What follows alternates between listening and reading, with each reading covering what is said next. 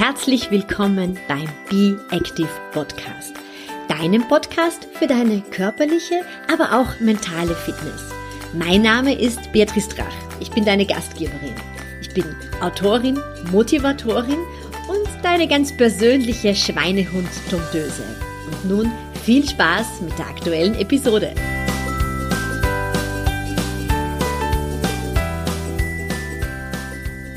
Barfuß über den Strand zu gehen, vielleicht in der Früh mit bloßen Füßen über eine Wiese zu laufen und dann den Tau über die Fußsohlen zu spüren. Das ist einfach etwas ganz Wundervolles, denn barfuß gehen ist wirklich gesund und machen wir meistens viel zu wenig in meinem neuen Buch, dem Ratgeber Die kleine Fußschule, die im November auf den Markt kommt, da wird es auch rund ums Barfußgehen einige Kapitel geben. Aber was solltest du so beachten? Warum ist Barfußgehen für unsere Füße und für unsere Fußmuskulatur so wichtig? Und worauf solltest du achten, wenn du sagst, du möchtest jetzt von konventionellen Schuhen vielleicht auf Barfußschuhe umsteigen? All das habe ich Andreas Lichtenwörter gefragt. Er ist nicht nur ein toller Sportler, er ist Physiotherapeut, Bodotherapeut und Sportphysiotherapeut. Und ich habe ihn auch schon für mein Buch interviewt. Und ähm, er wird dir einiges darüber erzählen, warum eben Barfußgehen für uns so wichtig ist. Hallo Andreas, super, dass du da bist, dir die Zeit genommen hast. Ja, gerne. Als Fachmann äh, mir ganz viele Fragen äh, zu beantworten und wir wollen ein bisschen oder viel vielleicht über das Thema Barfußgehen äh, plaudern. Warum ist Barfußgehen eigentlich so wichtig? Mhm. Ähm, also warum ist Barfußgehen wichtig? Wir haben gerade am Fuß unten sehr viele ähm, Muskeln, nicht nur die großen Muskeln, die wir eh alle tasten können, sondern auch diese ähm, feine, kleine Fußmuskulatur, die zwischen den einzelnen Knochen sitzen im, im Fuß. Da gibt es ja ganz viele Mittelfußknochen, die Fußwurzelknochen und da überall haben wir kleine äh, Muskulaturen, die einfach dazu da sind, dass sie unseren Fuß oder das Gewölbe des Fußes einfach aktiv stabilisieren können. Äh, und gleichzeitig dienen die auch als unser natürlicher Stoßdämpfer eigentlich beim Gehen. Und einfach, wenn man so die Evolution anschaut, haben wir das ein bisschen verlernt, ja, weil unsere Füße gewohnt sind, dass sie gemütlich in, in Schuhe gebettet sind, dass die Schuhe viel Arbeit übernehmen und somit kommt das zu kurz. Und dann sehen wir halt in der Klinik einfach viele ähm, erstens Fußdeformitäten, Überbelastungen, weil einfach dieser Fuß nicht mehr gut arbeiten kann, weil er ganzen Tag, nennen wir es mal, eingesperrt ist in seinem. Auch ein bisschen versteckt wird. Ich habe immer das Gefühl, Füße werden so ein bisschen stigmatisiert und eher versteckt. Ne? Das ist, sieht nicht so schön aus. Dann sagt man ja auch so, Füße stinken. Also tut man sie einfach so ein bisschen wegkehren. Ich, ich höre ganz oft von, nicht unbedingt von Physiokollegen, aber so von, von Leuten, die halt wissen, dass ich viel mit Füßen arbeiten, na, das könnte ich nicht. Wie kannst du das ganzen Tag mit Füßen arbeiten? Ja, das höre ich auch. Eigentlich auch. relativ wurscht. Er stinkt ja und dann schaust ja, genau. du an und dann, dann, greifst du dahin. Aber es gehört ja genauso der Fuß zu uns wie die Hand und da würde ja. man sich auch nicht scheuen. Ja, genau. Ähm, ja, und dieses Barfußgehen ist eben genau dafür sehr wichtig, weil eigentlich, durch, wenn man nur einfach geht, barfuß, und das kann auch in der Wohnung sein, dann wird unsere Fußmuskulatur beansprucht und man spürt auch besser und dieses Spüren und man beansprucht die Fußmuskulatur bringt einfach wieder diese neuromuskuläre Aktivität dahinter. Ähm, ich sage meinen Patienten auch immer, hm, jetzt kommt eh wieder die Jahreszeit, wo sich das anbietet, wenn sie irgendwo im Garten, im Urlaub, am Strand unterwegs sind, sie sollen das einfach mal ausprobieren, die verschiedenen Untergründe auch zu spüren und einmal aktiv reinzudenken in den Fuß, was das macht mit dem Fuß, wenn man eigentlich bewusst abrollt, ob sie da spüren, wo die Druckpunkte sind, ist das eher außen, innen, vorne, hinten am Fuß. Und das ist für mich eigentlich im, im Alltag das beste Training dafür. Ja. Man, man merkt ja auch, wenn man im Urlaub am Sand geht, wenn man da längere Zeit einen Spaziergang macht, dass einem am nächsten Tag die Wadenmuskulatur ziemlich Richtig, ja. spannt. Ja. Oder auch so diese seitliche, seitlich rauf, wo man das Wadenbein entlang, wo ja auch viel von der Peronealmuskulatur, die ja auch mitwirkt, den Fuß zu stabilisieren. Da spürt man auch so einen ganz einen, einen argen Muskelkater fast. Das richtige Fußmuskelkater. Ja. ja. ja, ja. Das heißt, wir sollten so viel wie möglich barfuß gehen. Ähm, ja und nein. Grundsätzlich ja. Es gibt aber immer wieder, ich finde immer, man kann es nicht ganz mh, mm, vereinheitlichen in Bezug auf dessen, je nach Aktivitätslevel des Menschen, was der ja. macht. Weil nennen wir jetzt her, wir haben große, kleine, dicke, dünne, sportliche, unsportliche Menschen. Und wenn ich jetzt jemand hernehme, der total unsportlich ist, vielleicht auch noch ein bisschen ein paar Kilo zu viel auf den Rippen hat und den lasse ich möglichst viel barfuß gehen, kann das auch sein, dass das für diesen Fuß wieder eher schlecht wird, weil es einfach zu viel Druck auf die Knochen draufkommt, weil er zu viel Gewicht hat.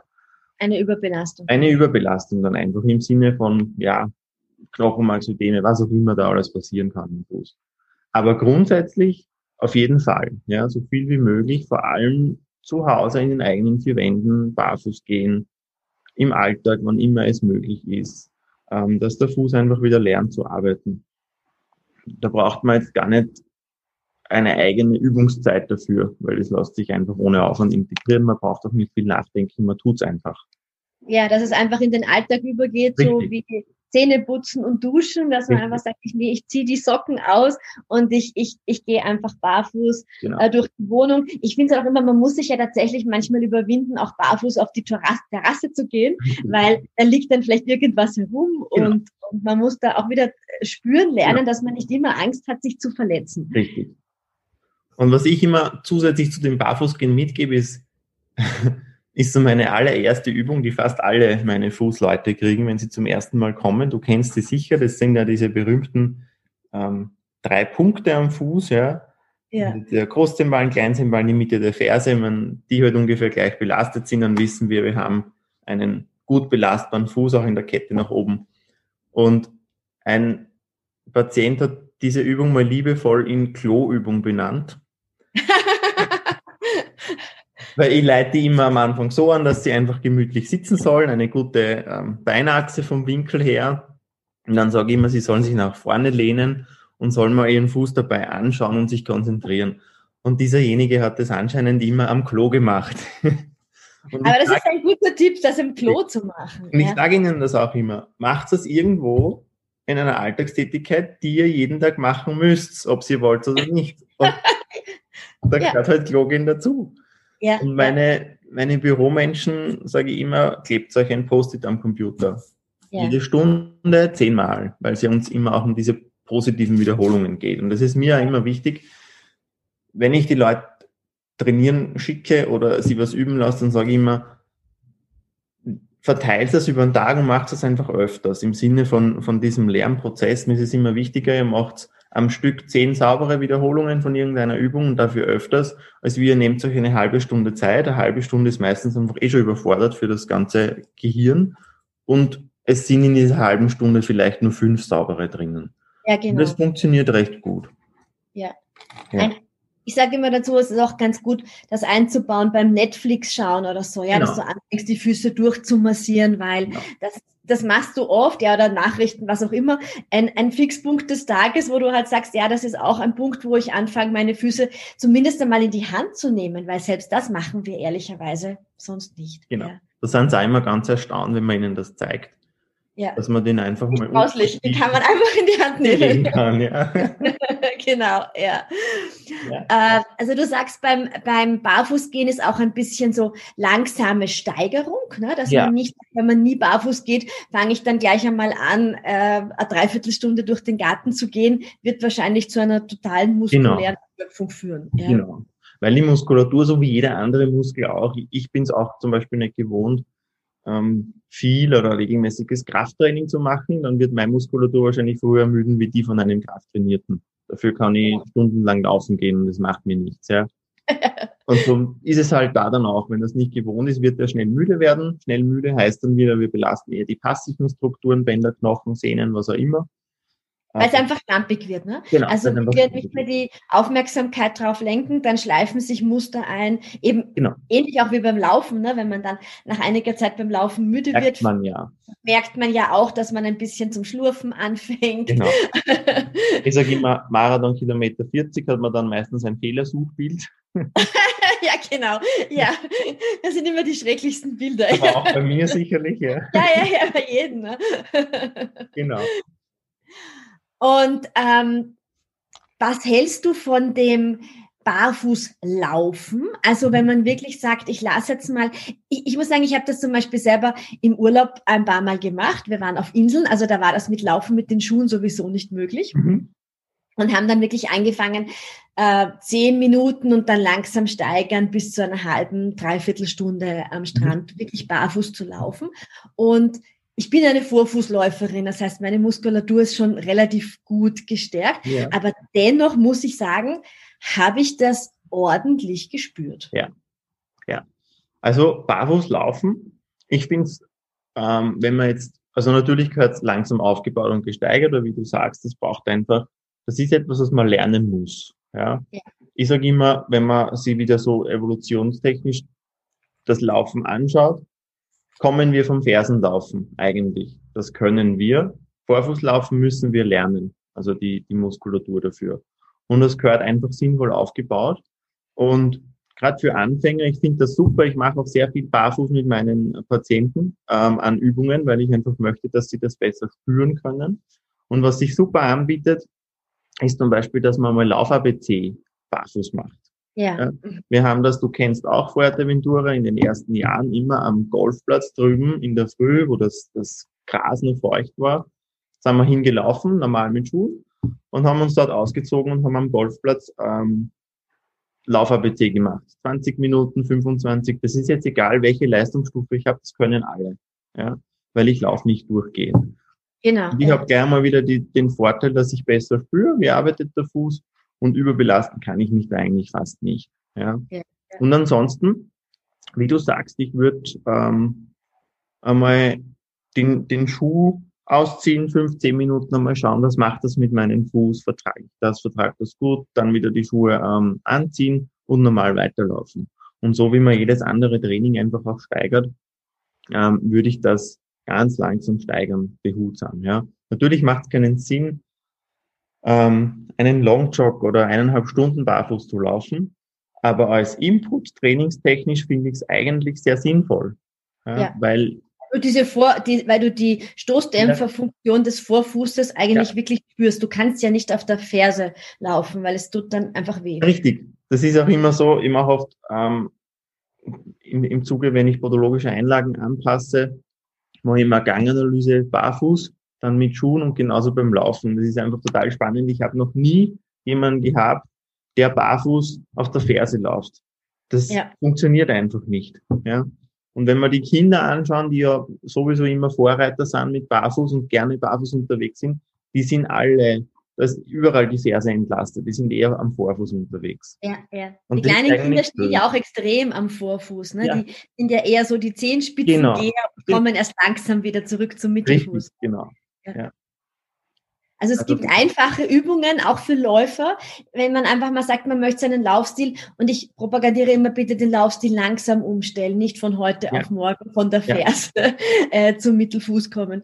Ich bringe immer ein Beispiel gerne hm, fürs, fürs Laufen, beim Vorfußlaufen ist ja die Wadenmuskulatur ganz wichtig, ja, ja. für diesen Abdruck eben oder fürs Abfangen. Und ich arbeite gern in der Reha nach, nach verschiedenen Guidelines und da gibt es eine Guideline, die kommt eigentlich aus der Kreuzbandrehabilitation. Ähm, und da sind verschiedene Aspekte aufgeführt, was muss der Patient können, um laufen, um springen, was auch immer zu können. Und da ist zum Beispiel beim Laufen dabei, das einbeinige Wadenheben. Also wirklich ja. den Fuß auf die Zehenspitzen hochdrücken. Und nagel mich jetzt nicht von den Wiederholungen fest, aber ich glaube in, in meiner Altersklasse, das ist um 30 bis 35, ist da zum Beispiel drinnen, okay, der muss, ich glaube, es sind 35 Wiederholungen einbeiniges Wadenheben können, ja. damit er laufen kann. Und da reden wir aber noch nicht mal vom Vorfußlaufen, sondern einfach laufen. Und ich habe das dann ausprobiert und muss ehrlich sagen, ich habe es nicht geschafft. Meine Wade hat einfach gebrannt. 35 Wiederholungen waren nicht drinnen. Und ich finde, das ist ein wichtiger Aspekt, dass man da einfach mal ein Gefühl kriegt, dass das eigentlich eine recht hohe Anforderung ist, was man da braucht, damit man das nachhaltig, ohne sich mehr zu ruinieren, dass man das machen kann. Ja, ja, ja. Ja, das ist ein guter Darauf muss man, müssen wir die, die Klienten, Patienten, welche Zielgruppe auch immer, sensibilisieren, dass das ja. nicht von heute auf morgen geht, sondern dass es einfach Zeit braucht. Auch an der Treppe ein bisschen üben langsam runter, ja. weil da kann man sich auch ein bisschen anhalten, wenn man genau. vielleicht am Anfang genau. unsicher genau. ist. Aber wir brauchen ja beim Fuß oder das Muskulatur ähm, üben, also Muskulatur an, ansteuern, ja. aber ich glaube auf der anderen Seite auch das Muskulatur entlasten. Oder? Unbedingt, ja, ja. Weil wir auch oft sehen, dass die Füße so viel ähm, Spannung haben, ja. Ja. dass sie gar nicht mehr richtig taktil unterwegs sein können, weil, genau. weil so viel Druck im Fuß genau. ist. Ja. Oft auch diese pathologische Spannung, die dann die physiologische Belastung eigentlich verhindert. Gell? Ja. Ähm, ja. Dass wir gar nicht mehr richtig abrollen können, weil schon so viel, so viel Druck im Fuß Richtig. da ist. Ja. ja. Wie stehst du dem gegenüber, Andreas? Ähm, ich lese es überall, es mhm. laufen so viele Werbungen zum Thema Barfußschuhe. Ja. Barfußschuhe im Alltag, also sollen die anderen Schuhe ersetzen, dann auch das Barfußlaufen mhm. und ähm, vergessen Sie alles andere, Sie sollen nur mehr mhm. barfuß unterwegs sein. Mhm. Mir macht das ja persönlich ein bisschen Angst, mhm. aber was sagst du da dazu? Mhm. Ja, es ist auch durchaus mit, mit Vorsicht zu genießen, weil halt einfach die, die Werbung so ähm, aggressiv ist, dass dann wieder medizinische Aspekte vergessen werden. Und ich vergleiche gewisse Trends immer ganz gerne.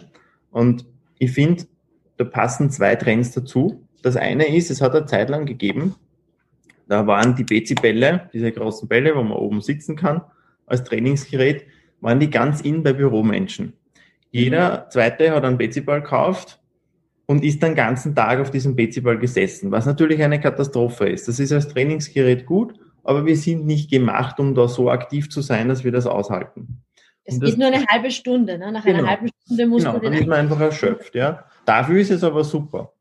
Und das Zweite ist, ähm, wenn du dich erinnern kannst, in der Pflege, bei, bei Krankenpflegern, Altenpflegern war das ganz modern, diese MBT-Schuhe zu tragen, ja. ja in der Mitte diesen Huckel haben und ja. man quasi immer wackelt.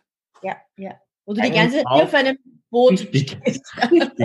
Und wenn man sich jetzt einfach den Pflegeberuf vorstellt, ist es einfach ein anstrengender Beruf. Ja, die müssen einfach körperlich arbeiten, die stehen am Bett und zusätzlich stehen sie den ganzen Tag eigentlich auf einem Balanceboard, kann man sagen. Das ist wie ein Wackelbrett, ne? Ja, genau, es ist wie ein Wackelbrett. Und in diese Schiene passen auch Barfußschuhe, finde ich. Weil bis zu einem gewissen Grad finde ich wie, wie das Barfußlaufen auch sinnvoll, aber sicherlich nicht ganzen Tag. Weil aus eh schon genannten Aspekten. Ähm, sie belasten den Fuß oder der Fuß muss mehr arbeiten und wird einfach mehr belastet durch Barfußschuhe, weil er eben diese, diese Dämpfungseigenschaften wegfallen, die, die unsere Schuhe haben, die wir gewohnt sind und somit werden auch zunehmend Belastungen gezüchtet. Und ich glaube, da muss man einfach gut mh, hm, aufklären, was Barfußschuhe sind, was sie können, was sie nicht können, wie man sie einsetzt. Und wie kann ich sie einsetzen? Genau. Ähm, also ich würde kurz mal vielleicht den Aufriss machen, was, was ist überhaupt Barfußschuhe oder was ist der Unterschied? Wenn man uns einen herkömmlichen Laufschuh anschaut, der hat verschiedene ähm, Schichten in diesen Sohlen eingebaut, ja, von einer Zwischensohle und einer der Untersohle und einer Stütze und was weiß ich, was da alles gibt. Ähm, und das haben Barfußschuhe eben alles nicht. Die haben eigentlich nur diese Sohle, die man von unten sieht. Da, da gibt es keine Dämpfungseigenschaften, keine Zwischensohle. Das heißt, für den Fuß ist das ein recht ein hartes Aufkommen. Und habe ich dann vielleicht schon eine kleine Fußgeschichte, das muss jetzt nicht eine ganz arge Fußdeformität sein, sondern irgendwas und die natürliche Stoßdämpfung, die ja jeder Fuß haben sollte, ist nicht mehr da, dann verstärkt sich das schon wieder, dass man Probleme züchtet. Ja? Das ähm, heißt, wenn ich einen Senkfuß schon habe. Genau, wenn ich einen Senkfuß schon Senkfuß, habe. Blattfuß, Spreizfuß, ist alles richtig, schon. Hallo. Ja. Genau. Wenn ich irgendwas schon habe, ähm, und ich habe jetzt auch vor unserem Interview noch ein bisschen recherchiert, was, was Studienlage betrifft. Die sind sich da ziemlich einig, muss man ehrlicherweise sagen. Also wenn ein Fuß schon irgendwelche Diagnosen haben, dann rät die Wissenschaft ganz klar ab, Barfußschuhe zu verwenden. Und was das zweite große Thema ist, ist das Gewicht der Läufer. Mhm. Also in vielen anderen Punkten sind sie sich uneinig, aber beim Gewicht ähm, sind sie sich echt einig und ich habe da eine Zahl, die mir eigentlich echt erstaunt hat. Ich suche sie schnell.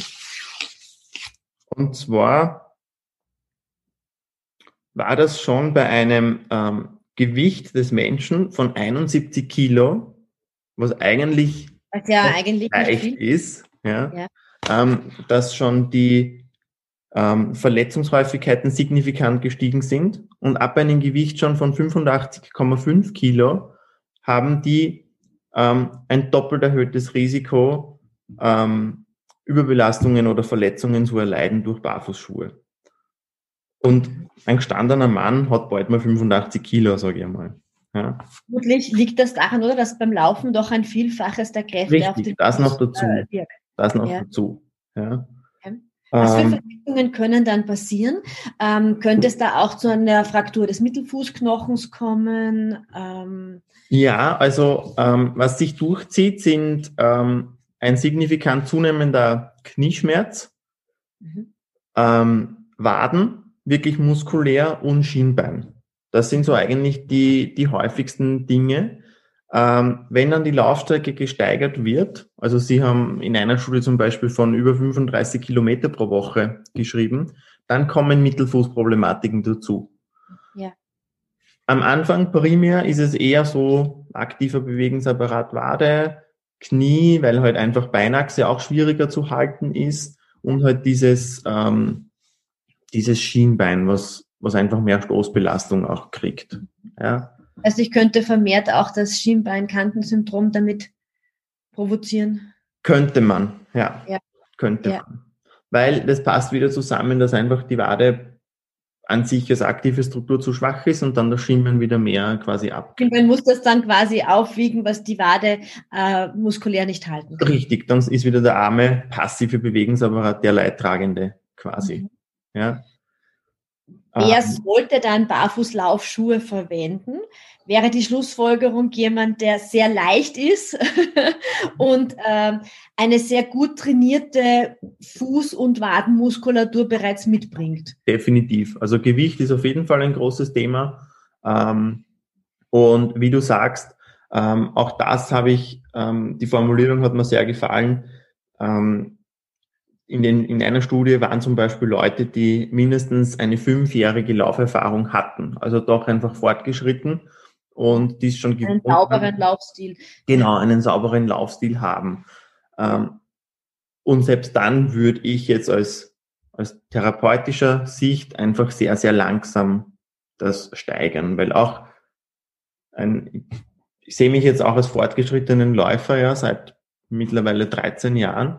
Aber ich würde jetzt auch, wenn ich das probieren möchte, was ich persönlich jetzt nicht möchte, dann würde ich da jetzt auch mal mit zehn Minuten anfangen und schauen, wie es mir einfach geht dabei. Ja? ja? Weil ich weiß, mein Körper ist das nicht gewohnt. Ich gehe viel barfuß, aber ich bin, ja, wie du sagst, vielleicht einmal am Strand im Urlaub kurz barfuß gelaufen. Ansonsten ja. habe ich da überhaupt keine Erfahrung damit.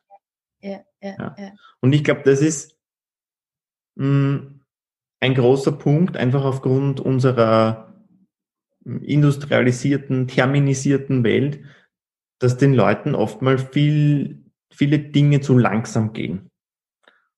Und das will ich jetzt machen, ich kaufe mir die Schuhe und gehe eine Stunde laufen ist ja auch bei, bei Laufstilveränderungen. Ähm, ich ja möchte jetzt am Vorfuß oder Mittelfuß Richtig. Laufen. Wie oft haben wir das gesehen? So, gestern letzter Longshot Rückfuß und morgen eine Stunde Vorfuß laufen und dann landen sie bei Arzt, bei mir als Physio, wie auch immer. Ja? Also das braucht einfach Zeit, damit sich die Strukturen anpassen. Ja. Und wir wissen, ja, wenn wir jetzt ein ganz klassisches Krafttraining hernehmen, bis, bis dieser Kraftreiz ankommt, drei bis vier Wochen. Ja? ja. Und da sind wir dann erst am Anfang vom Aufbau. Ja. Also so, so als Fazit würde ich sagen, grundsätzlich nicht, nicht ähm, verneinen für alle global und auch nicht bejahen für alle global. Es kommt einfach wieder auf, den, auf das Ziel drauf an, warum will er das machen. Meistens, meistens gibt es auch keinen Grund dafür. Die haben das einfach gehört. Ja, es ist ein Trend ein bisschen. Es ist ein Trend. So, ja. Genau, ja. Und ja, man sieht ja dann immer wieder, das kommt dann auf, der Vergleich beim, beim Vienna City Marathons oder bei anderen auch sieht man immer wieder Läufer, die wirklich den Marathon barfuß laufen. Ja? Mhm. Ähm, keine Ahnung, wie es denen dann nachher geht oder vorher geht oder was die einfach mitbringen. Ja? Aber die darf man auch nicht gleich irgendwie verurteilen zuvor, weil man ja nicht weiß, woher der kommt. Und ich glaube, ohne es jetzt wissenschaftlich behaupten zu können, dass es auch wieder einen einen Unterschied gibt zwischen uns als, als ähm, die, die weiße Bevölkerung oder wenn man jetzt so schaut in den Laufsport, ähm, Kenianer, was die einfach an anderen Voraussetzungen mitbringen. Ja, die laufen in unebenen Straßen wie wir durch den Alltag zur Schule, was auch immer, die haben auch einfach ganz andere Voraussetzungen des Bewegungsapparates. Und da muss man auch einen Unterschied machen. Ja. Und offensichtlich auch, habe ich gehört, genetisch ein bisschen eine andere Stellung der Achillessehne. Das ist richtig, ja. Also ähm, wir haben uns das im länger. genau, wir haben uns das im, in meinem Masterstudium von der Sportphysik genau angeschaut.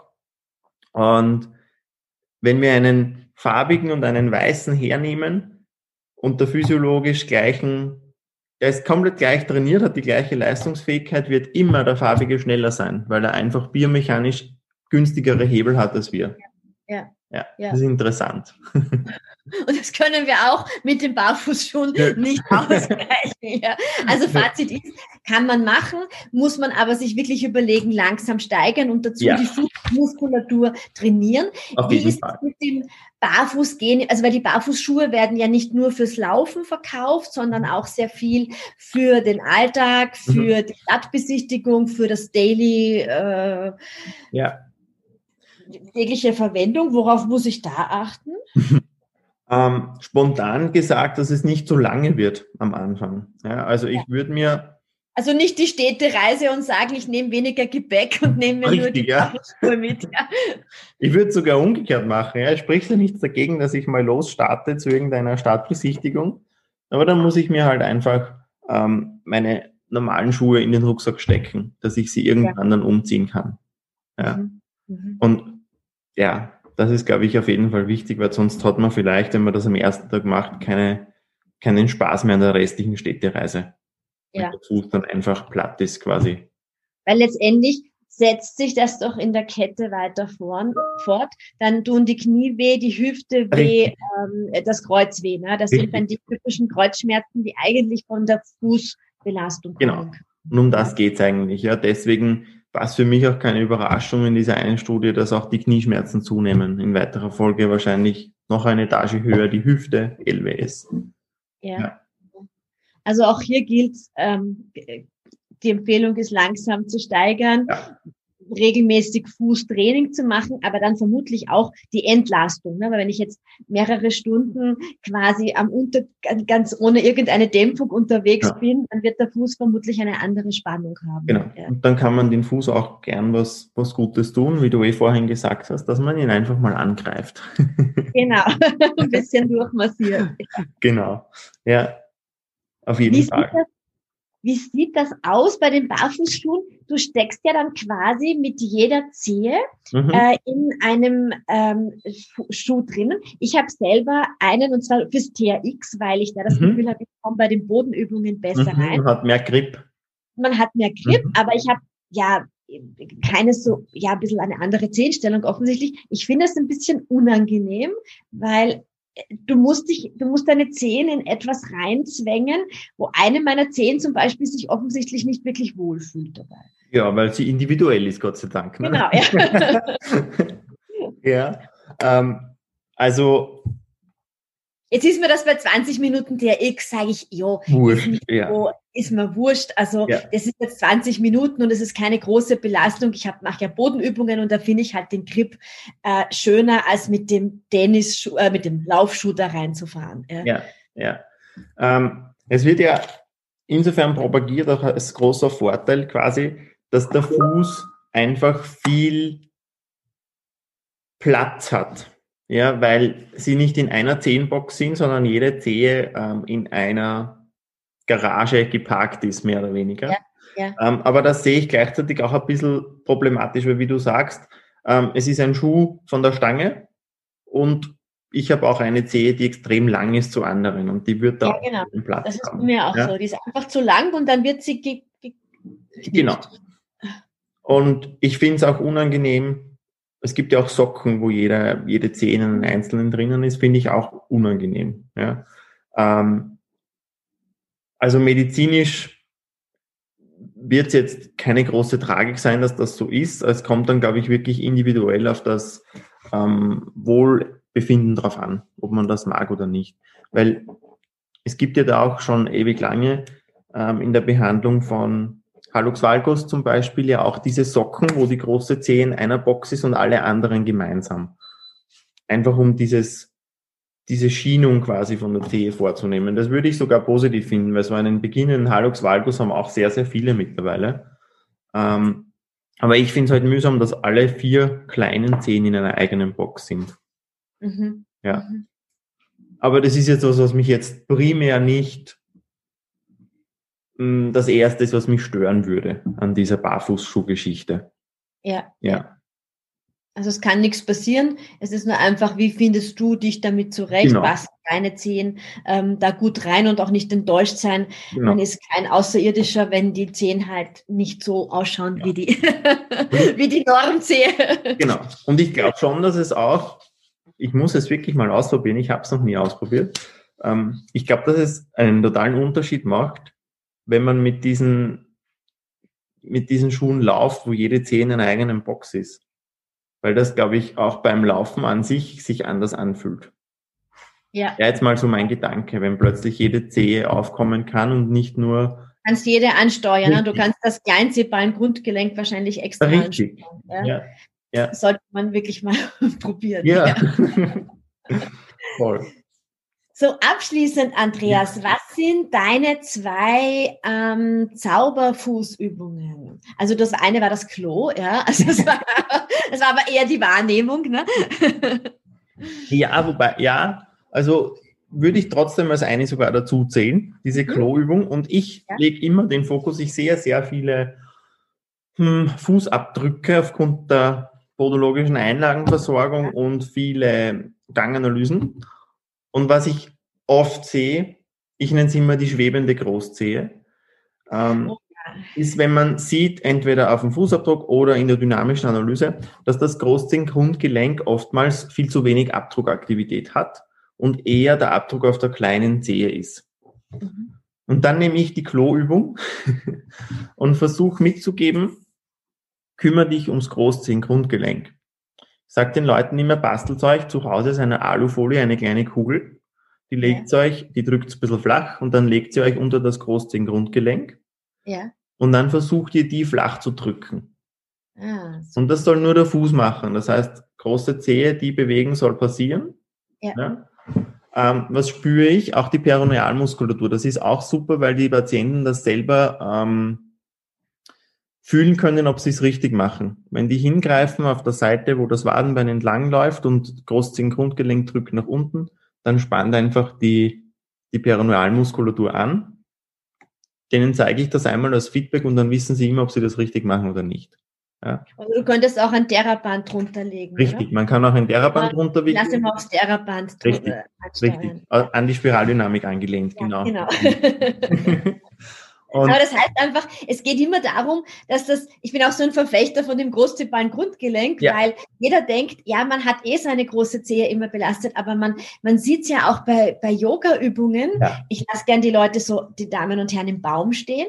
Und ja. wenn ich da genau hinschaue, sehe ich, dass die große Zehe sich immer ein Stückchen intuitiv offensichtlich abhebt. Ja, ja und ja. so passiert es dann natürlich unter Belastung beim Gehen und beim Laufen. Ja. Und der Hallux valgus wartet dann natürlich schon, äh, scharrt schon in den Startlöchern. Genau so ist es. Ja. ja.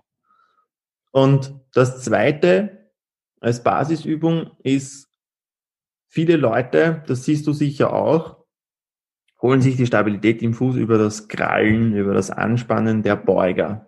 Die sind mhm. einfach kräftiger wie die stabilisierende Muskulatur, ganz klar. Ähm, aber die kann meistens eh ihre Arbeit tun. Die ist meistens gut. Die stabilisierende ist meistens die, die Hilfe braucht. Ähm, und dann will ich einfach einen Fokus legen auf dieses Nicht-Krallen. Und ich finde, das geht gut, wenn man irgendwie eine, ähm, ein, ein rundes Holzteil nimmt, was so eine Bombierung hat, wo man einfach quasi den Fuß drüber legen kann, dass der schon so ein bisschen vorgeformt ist. Und ja. dann sage ich immer, versucht's mal ähm, Großzehengrundgelenk und Kleinzehengrundgelenk darüber zu rollen, ohne dass ihr krallt. Ja. So wie über einen aufgeschnittenen Tennisball. Zum Beispiel, genau. Oder eine Walnuss. Ja, genau. Ja. Genau. Ja. Einfach da drüber, um ihnen einfach mal klar zu machen, grundsätzlich können wir das auch ohne das Krallen.